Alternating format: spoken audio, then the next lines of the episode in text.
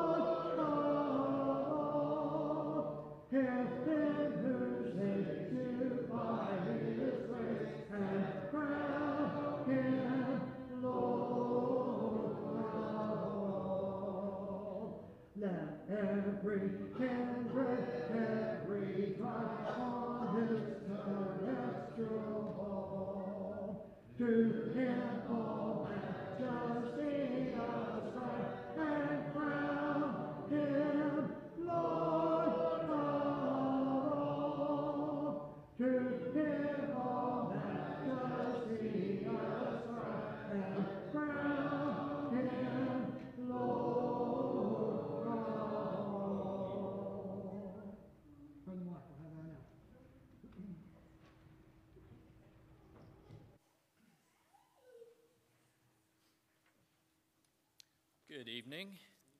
Good to see everybody out this evening. Just have a few announcements before we get back into our worship service. Uh, just um, this evening, the college and a young adult gift exchange, and that'll be at the Parker's house right after services.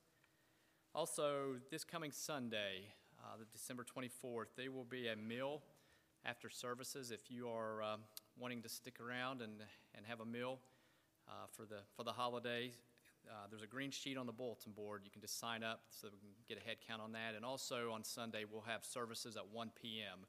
instead of 6 p.m. So that'll be, again, December 24th, this Sunday. Also, uh, for the youth, the deadline to sign up for the uh, CYC is December 27th, and that sheet is out in the foyer on the youth table. Also, uh, just a reminder if you're needing a ride to evening services, there's a sign up sheet on the bulletin board. Just uh, sign your name up and we'll make sure to get you picked up.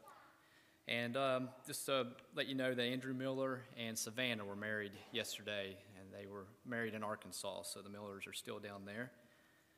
Uh, prayer list, uh, just continue to uh, keep those that are dealing with cancer uh, Jimmy Wilgus, Jim Martin, uh, Jackie Hutchison, and uh, keep them in our prayers. Also, Judy and Marvin Jordan, who are recovering from COVID, Friday Simpson, and uh, David Hauk, who uh, just had um, knee replacement.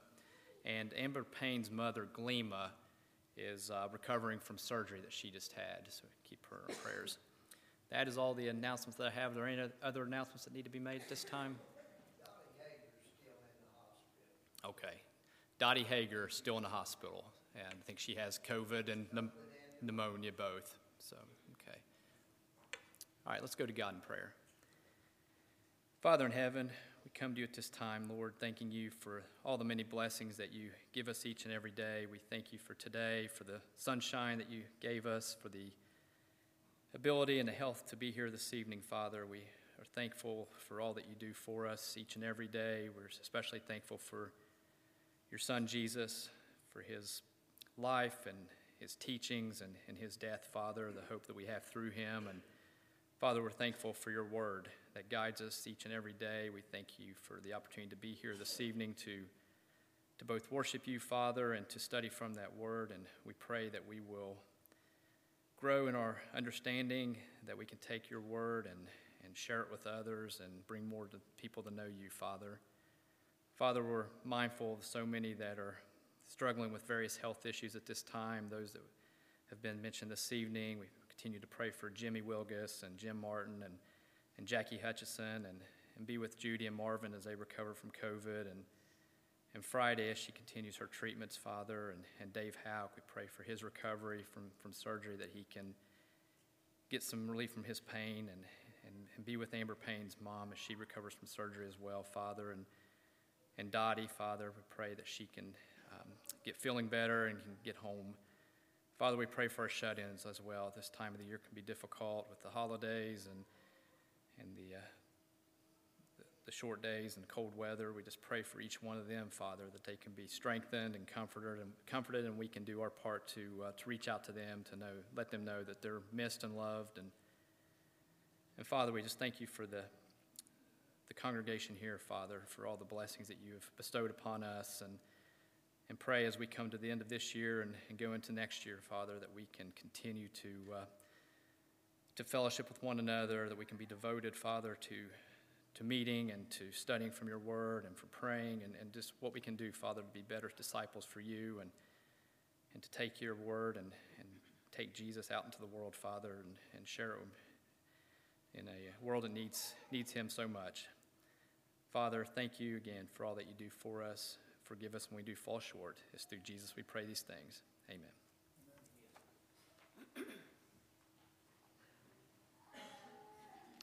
Next hymn, 760. 760. Who will follow Jesus? We'll sing the, sing the First, second, and fourth verse. Who will follow Jesus,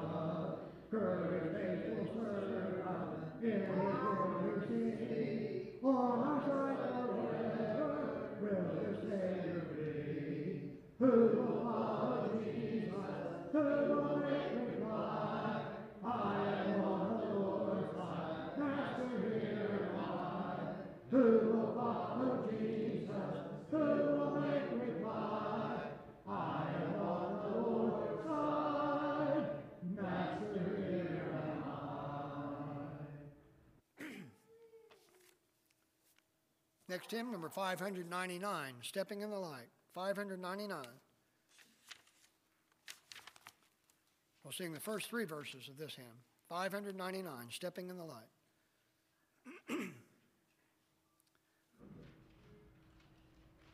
Trying to walk in the steps of the Savior, trying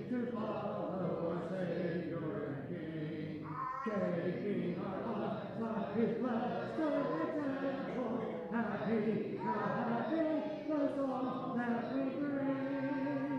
How beautiful to walk in the steps of the Savior, in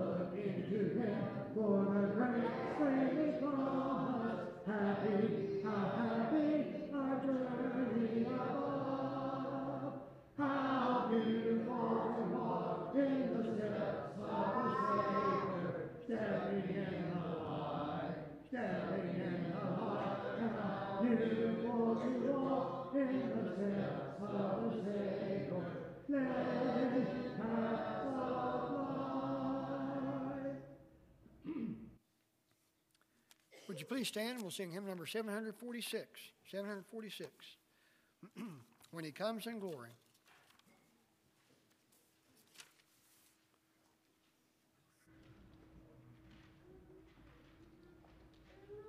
Oh, how sweet will be to meet the Lord when He comes in glory by and by. What a song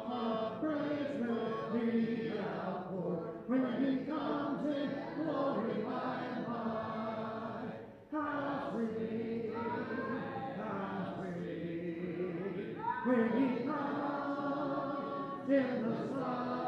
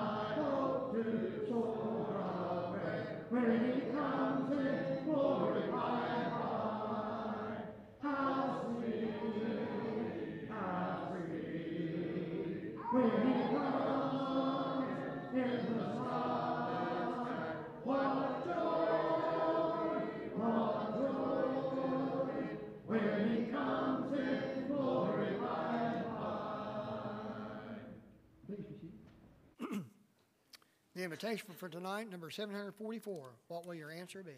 Brother Chris.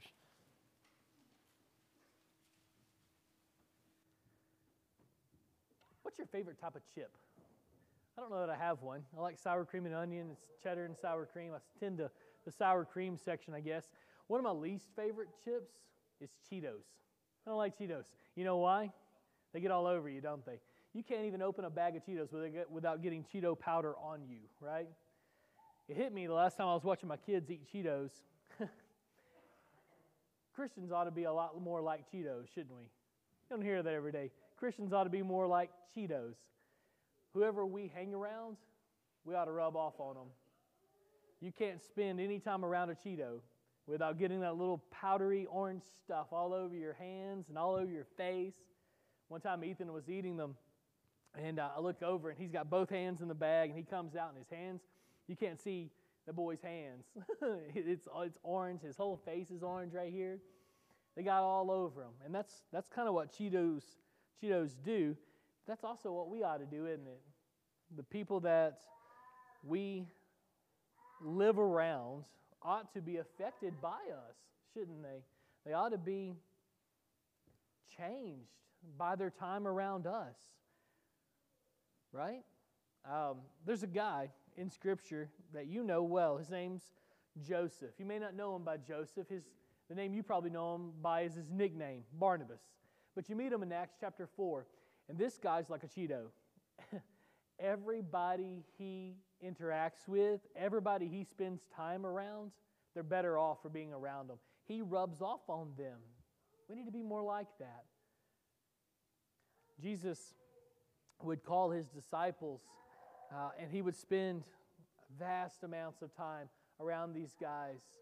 And you find, after three years or so, his priorities, his way of thinking, his way of looking at the world rubbed off on them. You don't see it at the, at the crucifixion. They're scared and they're not, they're not reacting like they ought to. But just days after that, at the resurrection, these same guys, you can tell he, they've been with Jesus, right? In fact, even outsiders say that. These guys have been with Jesus. Christians ought to rub off on people like a Cheeto. But Barnabas is our, is our good example tonight. In fact, one of the early definitions, a working definition for a disciple, is someone who follows so closely to the master that his the dirt off his sandals gets on them. Have you ever walked along a road behind somebody or beside someone, and the, especially if you, you've got a big group, they're kind of kicking up some dirt, some dust. If you're on a dirt road, the disciple, a, a, very ancient uh, definition for a disciple is someone who follows their master so closely that the dirt off his sandals gets on them. If you spend enough time around a Christian, we ought to rub off on them.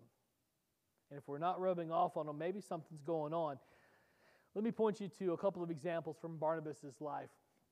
This guy's amazing, and, and we've talked about him in the past, and, and you, know, you know him well, but I want you to look at him through this lens. In Acts chapter 4, you find him. This is the first time you find him. The church is brand new. Um, and, and, they're struggling financially. They're struggling. It's, it's hard being a Christian in Jerusalem. It's hard being in Jerusalem, honestly. If you're a Jewish person in the first century who lives in Jerusalem, it's tough. There's a famine going on in Jerusalem right now in the first century. And uh, so nobody has anything. Um, think, think Great Depression kind of error for, for us. That's, that's the financial situation that they're in in Jerusalem in, uh, in, this, uh, in this, this setting. Um, but even worse than that, being a Christian, because all of your security, all your safety nets, all the things that we fall back on when you fall on hard times, all those are gone now. They, they don't have those. Um, their family turned their back on them as soon as they followed Christ. They don't, they don't have any of those safety nets. Their savings, they've blown through that in an attempt to eat over the last days, weeks, months. By this time, possibly even years. They don't have any safety nets, it's all gone. So they're relying now on the church. And the church has stepped up in these incredible ways. But we're told about Joseph, and, and this is really, uh, I suppose, where he gets his nickname as the son of encouragement. That's what Barnabas means, the son of encouragement. So, how did he encourage these people? How did he encourage the first century church? Well, he has some land. We don't know how big it is, we don't know how much land he has. Maybe he had 300 acres somewhere outside Jerusalem. Maybe he had half an acre. We don't know if he's wealthy. We don't know if, if this was excess. Uh, we don't know if this was his last penny. We're not told any of that stuff. We don't know anything about Barnabas, Barnabas's financial situation, but what we, what we do know is that he sold some of this land and he gave it to the apostles so that they could help feed the church. And so that's how we meet Barnabas. He is making the church better. He's rubbing off on them like a Cheeto. He sticks his hand in, in the bag and those hands come out all orange and stuff. You can't, you can't help but get overwhelmed by the Cheeto dust. You spend enough time around a Christian, you can't help at least you shouldn't be able to help being overwhelmed by our love, our sacrifice, our kindness, um, our morality, our doctrine. These are things that, if you spend enough time around us, these things ought to rub off on people. The next time you find Barnabas, he is rubbing off on someone else. Um, he's been sent to the church in Antioch. This is the very first time that Jew or that non-Jewish people have come to faith. And so it's an exciting time in the church. Up until this point, years have passed since, uh, since the day of Pentecost when the church was founded, and only Jewish people have been entering into the kingdom. All the churches are Jewish. Uh, but now, the first, uh, the first non Jewish church is the church in Antioch. Uh, and so these guys hear about the gospel getting to Antioch and they say, well, we need to send someone down there.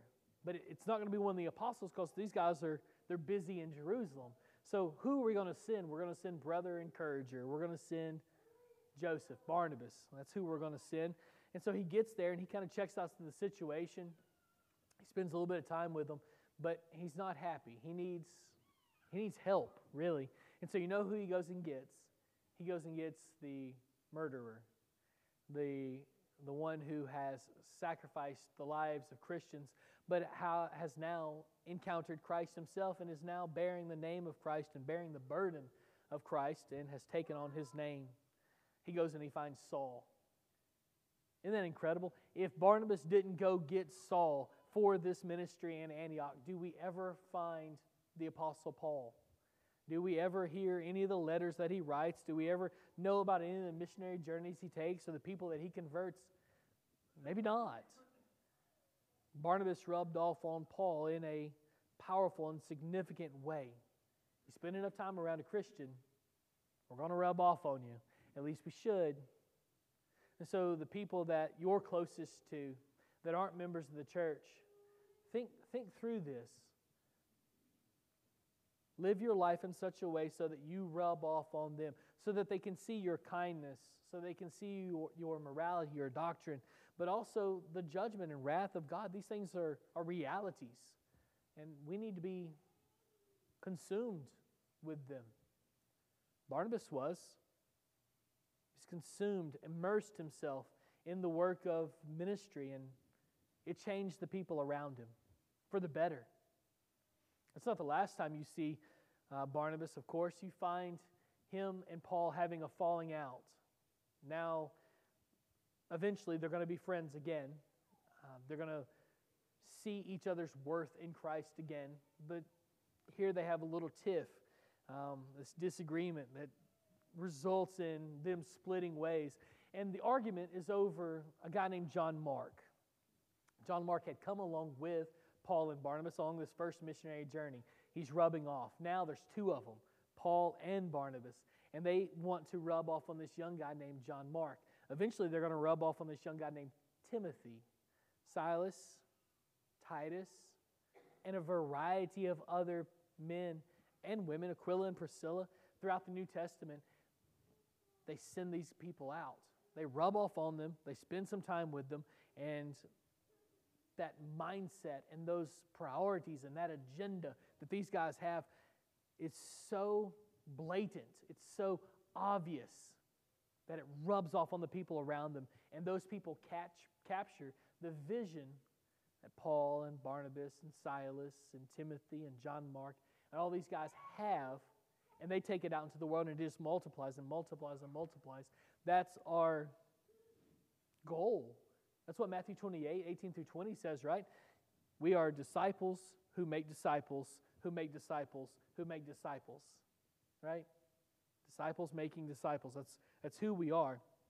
But on that first missionary journey, they take along this young guy named John Mark and an attempt to rub off on him and allow him to capture the vision, to capture the passion that these two guys have for Christ and his church and truth.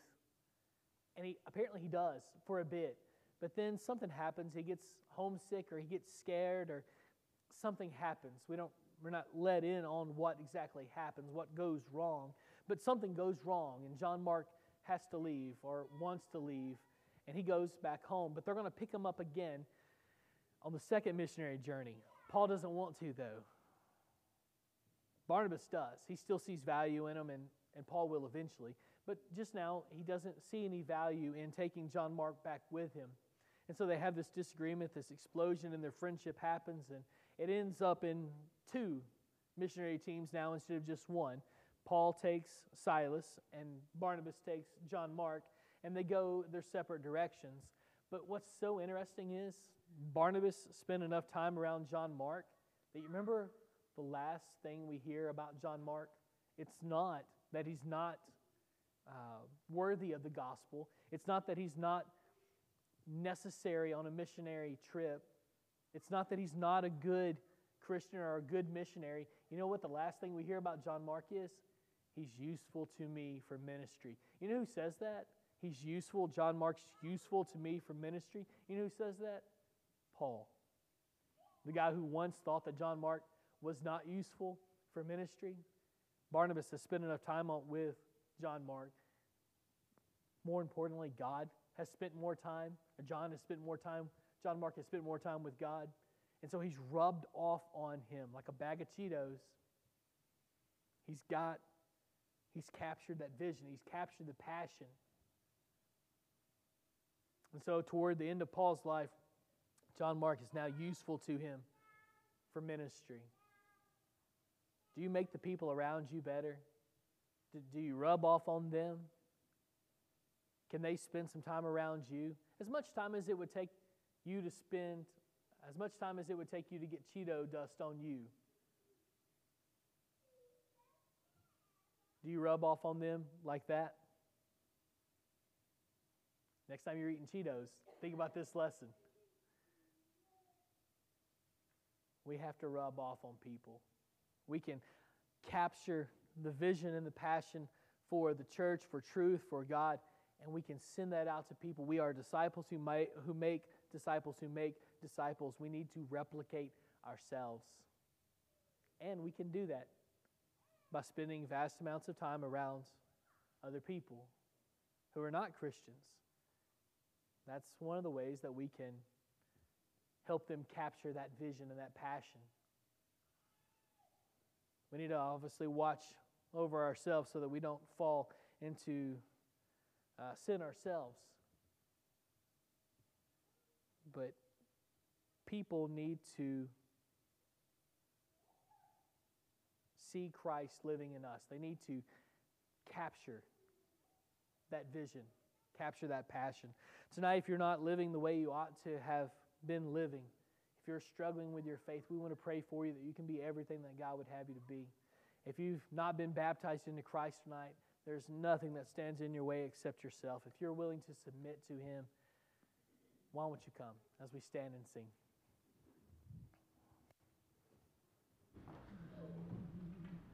Someday you'll stand at the bar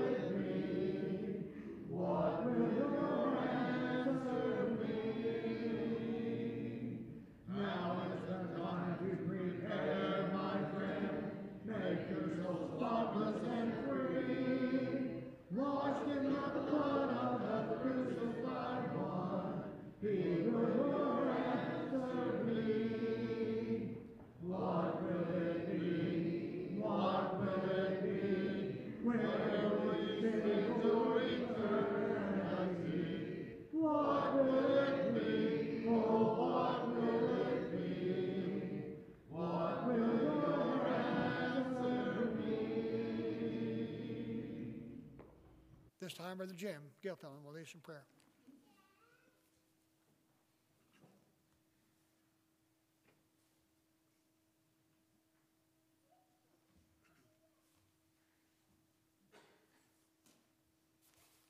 Will you join me in prayer? Heavenly Father, we're so very thankful to be able to meet here this evening to sing songs of praises to you and to meditate in your word. We ask your blessing on us, Lord, as we continue to meditate in your word and help it to sink deep into our hearts, dear Lord. Help us to determine to speak to someone this week of the joy we have in salvation. Thank you, dear Lord, for watching over us and blessing us. Lord, there's those among us who are in need of your healing power to restore their health. Please enter back in and bless them, Lord. Thank you now as we go forth. Help us to remember, uh, Father, that we have been redeemed and we can tell others of the joy that we have of being redeemed. Thank you, Lord. In the name of Christ we pray. Amen.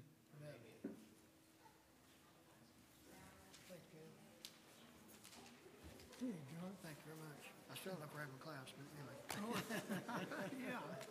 Be careful going down those stairs.